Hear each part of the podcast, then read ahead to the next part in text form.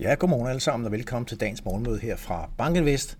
Først og fremmest lige et par, øh, lad os kalde det reklamer. Vi har nemlig nogle interessante indslag her i de kommende dage. På øh, torsdag, der har vi Kåre Valgren, som øh, kommer ind på morgenmødet og fortæller om E U's såkaldte Retail Investment Strategy. Kåre Valgren, han er investeringschef i Finans Danmark og vil kaste lyset på øh, den her sådan, Retail Investment Strategy fra E U, RIS, som den også bliver kaldt, som er en øh, tværregulatorisk pakke på investorbeskyttelsesområdet, omfattende U C I T S, øh, A I F M D, MiFID, PRIIPs osv. Så det er altså en, øh, en kompleksitet, der er vigtig at følge med i, fordi det kan få en stor betydning for udviklingen af detaljinvesteringsmarkedet på den lange bane i, i Danmark. Så det er Kåre velbevandret i, og vil bruge noget tid her på, på vores morgenmøde på, på torsdag til at berige os alle sammen med sin viden på, på det område der. Og så har vi også et interessant indlæg på, på fredag, nemlig danske aktier på morgenmødet. Det er vores chef, porteføljeforvalter Niels Andersen, som vil stille skarpt på, ikke mindst hvorfor det er gået så galt inden for de grønne aktier, inden for genanvendelig energi, i hvert fald på aktiekurserne og indtjeningen i to tusind treogtyve, hvordan navigerer vores danske aktieteam i, i aktier på det her område. Og Niels kommer også lige til at gøre en status performancemæssigt på, på Bankinvests danske aktieprodukter. Det er altså på fredag, og som sagt torsdag har vi Kåre Valgren fra Finans Danmark.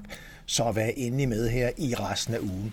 Over til markedet, ikke den store action på, øh, på aktiesiden i går i hvert fald, men på, øh, på renterne ser vi jo altså et, øh, et fortsat rentefald. Vi er på de ti-årige renter i øh, U S A og Tyskland, Danmark, vidne til, at de lange renter falder med sådan en otte til ni basispunkter, og lige nu så ligger vi nede på fire komma otteogtredive procent på en ti-årig amerikansk statsobligation, og det er jo altså ned fra den top, som vi satte i, øh, ja, det var den treogtyvende oktober, hvor vi lige var oppe og snuse til fem komma nul to i renten. Så det er jo altså en, efterhånden en, en fireogtres basispunkter, som den lange rente er faldet med i U S A, og øh, lidt mere moderat i Europa, men bestemt også rentefald øh, på, på vores del af Atlanten. Vi er nede på to komma otte procent på en ti-årig dansk statsobligationsrente, og øh, den var altså oppe og runde næsten tre komma tredive procent tilbage i oktober, så det er sådan en, en lille halv procents penge, som renten er faldet med i, øh, i Danmark, og det samme er, er tilfældet i, øh, i Tyskland.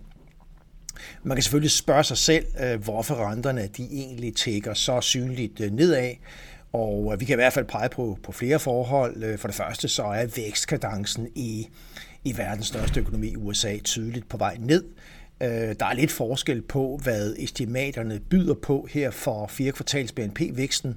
Hvis vi spørger Atlanta Fed, ja, så estimerer deres G D P Now-model, at den rullende vækst i U S A her i fire kvartal ligger på omkring to procent. Og det er jo altså, amerikanerne har jo tradition for at kigge på væksten øh, kvartal til kvartal, og så analyserer man stigningstakten, så det betyder jo altså omkring nul komma fem procent i øh, estimeret vækstfremgang øh, i, øh, i fjerde kvartal i forhold til, til tredje kvartal i U S A. Øh, spørger man J P. Morgan, som også har nogle velkendte øh, G D P Now-modeller kørende, så ligger væksten nede på en komma en procent, altså det halve af, hvad Atlanta Fed øh, peger på. Øh, der er lidt forskel på, hvem der rammer bedst, når vi går tilbage i historien og kigger på de her ting, quarter on quarter, men i sidste kvartal, hvor væksten var meget stærk i U S A, vi var næsten op på, på fem procent analyseret vækst, der var det altså Atlanta Feds model, som, som ramte det her bedst, og der skød J P. Morgans model noget skævt. Men pointen er sådan set, at begge modeller peger på en, en noget mere afdæmpet vækst i, i U S A, og det er jo nok øh, med til at, at få nogle investorer til at, at købe ind i obligationer, fordi vi samtidig også ser, at de løbende økonomiske nøgletal for U S A stadig mere tydeligt skuffer i øh, en nedadgående retning. Så en ting er, at, at vækstmomentum ja, falder. Det var sådan set også forventet i, i prognoserne, men, øh, men vi kan også se, at de her løbende øh, high-frequency-nøgletal, vi får ind, ja, de skuffer i forhold til analytikernes øh, forventninger ret tydeligt. Så vi har noget economic surprise i U S A, der, der simpelthen skuffer i, i øjeblikket. Og vender vi os mod euromådet, jamen så ligger øh, G D P Now-modellerne øh, i det tilfælde her også fra, fra J P. Morgan, altså faktisk at estimere, at væksten i euroområdet er negativ her i, i fjerde kvartal. Igen, fordi vi har jo i hvert fald de foreløbige tal, vi har fået for euroområdets B N P-vækst i, i tredje kvartal. Det var et, et, et svagt væksttab på nul komma en procent, og nu ligger modellerne altså estimeret et væksttab på nul komma seks procent. Den faktiske vækst, som, som vi ender med i fjerde kvartal, kan, kan godt afvige en del fra de her estimater. Så altså, det er jo trenden i kurven, som, som vi, er, vi er optaget af i, i markedet. Det, det gælder både for U S A og så dels for euroområdet, at vækstmomentum er aftagende, og altså en, en vis form for lille tilbagegang i euroområdet er i hvert fald det, der signaleres i, i øjeblikket her for, for fjerde kvartal. I forhold til det rentefald, som vi har været vidne til, altså som sagt øh, omkring ja, fireogtres basispunkter på den ti-årige amerikanske rente siden toppen i oktober, så kan vi også godt pege på, at, at oliepriserne er, er faldet, og der var jo altså en vis bekymring for stigende oliepriser i forbindelse med udbruddet af den her sådan, øh, Ja, grumme konflikt, som vi har kørende mellem de israelske tropper og, og Hamas, øh, smitteeffekter rundt i hele Mellemøsten, risikoen for olieproduktionen osv., men vi har altså egentlig set det modsatte, og i øjeblikket så ligger vi med oliepriser, når vi kigger på Brent Oil, nede på firs dollar tønden, og der var vi altså op på, på næsten hundrede dollar tønden tilbage i øh, september, øh, før at, øh, at krisen i øh, Israel brød ud i, i øvrigt. Så vi har altså set sådan et... et øh, et olieprisfald på, på tyve dollar her over de sidste par måneder, og det er, det er bestemt med til at, at fodre hele billedet af, at inflationspresset det er aftagende. Så kan vi jo også pege på, at de seneste inflationstal, vi fik ud af U S A, jo på, på C P I, når vi kigger på det indeks, det fik vi den, den fjortende november, kom jo ud på, på bare i gåsøjne nul komma to procent måned til måned på Core C P I, der var forventet nul komma tre, så vi er jo også nede under det hele det her rentefald, der har vi jo altså de seneste inflationstal, som kom ud mere afdæmpet end det, der var forventet. Så det er jo altså en samlet cocktail, som kan forklare det rentefald, som, som vi er vidne til på de lange renter. Og det er jo rigtig godt at se, at, at det her naturligvis resulterer i nogle rigtig fine afkast på obligationer. Går vi tilbage i den sidste måneds tid, så ligger vi altså med nogle rigtig prangende positive afkast på, på rigtig mange af de her sådan, obligationsområder. Vi er, vi er oppe på næsten fem procent på sådan noget som corporate investment grade obligationer, og, og vi er i, i U S A. Vi er, vi er også rigtig godt kørende på sådan noget som emerging markets dollar obligationer, som, som vi jo også kender her i en fond i Bankinvest, der er vi altså op med fire komma fem procent, når vi kigger på, på E M dollar aggregate på et, et, markeds, et markedsniveau. Så rigtig flot afkast på tværs af obligationsuniverset. På aktiesiden, som sagt, i går ikke de helt store bevægelser. Vi er ned med nul komma to på S og P fem hundrede, vi er ned med nul komma tre på Stoxx seks hundrede og et lille plus til de danske aktier nul komma to procent op. Men det har jo altså også i sandhed synkront med det her rentefald, som vi har været vidne til, været en rigtig god periode på, på aktiesiden.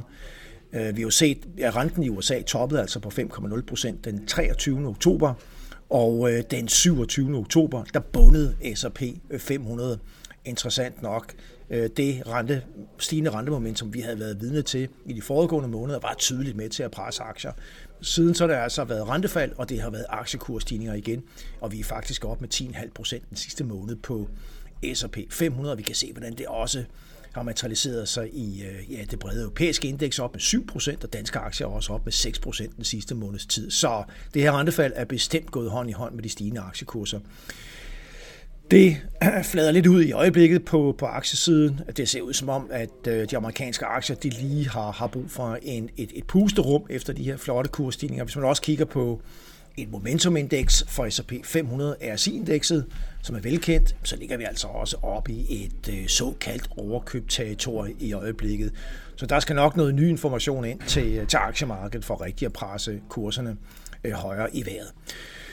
Så vil jeg også bare lige pege på, det nævnte jeg også i går, at vi jo er på vej mod C O P otteogtyve, klimakonferencen i, i Dubai, der kører her fra den tredivte november og et par uger frem, og hvor der er rigtig, rigtig mange nationer og organisationer, som, som deltager i den her sådan, klimakonference, som jo altså er, er super vigtig. Det, det, det er jo klart, at sådan de, de kortsigtede markedseffekter, jamen det er det, der ikke øh, tale om, men, men markederne har jo altså bestemt også et... Øh, et fokus på, hvad der foregår på, på hele klimaagenten. Det fitter jo ind på vores finansmarkeder på rigtig, rigtig mange områder.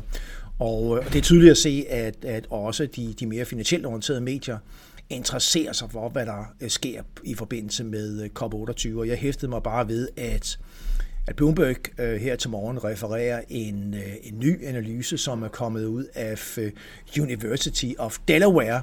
Ikke et universitet, man normalt hører så voldsomt meget op i de internationale medier. Jeg har i hvert fald ikke sådan lige faldet over dem, men altså Bloomberg refererer en interessant analyse, der, der netop er kommet ud øh, her øh, nærmest overnight, og som er, og der er en del andre medier, der er ude og refererer øh, analysen, som altså peger på at analysere de øh, negative væksteffekter, som er forbundet med de klimaforandringer, som, øh, som vi er vidne til, og øh, rapporten her øh, konkluderer, at den globale økonomi tabte noget i retning af en komma otte procent sidste år på, på klimaforandringerne, altså isoleret set på den effekt, cirka halvanden billion øh, dollars i to tusind og toogtyve.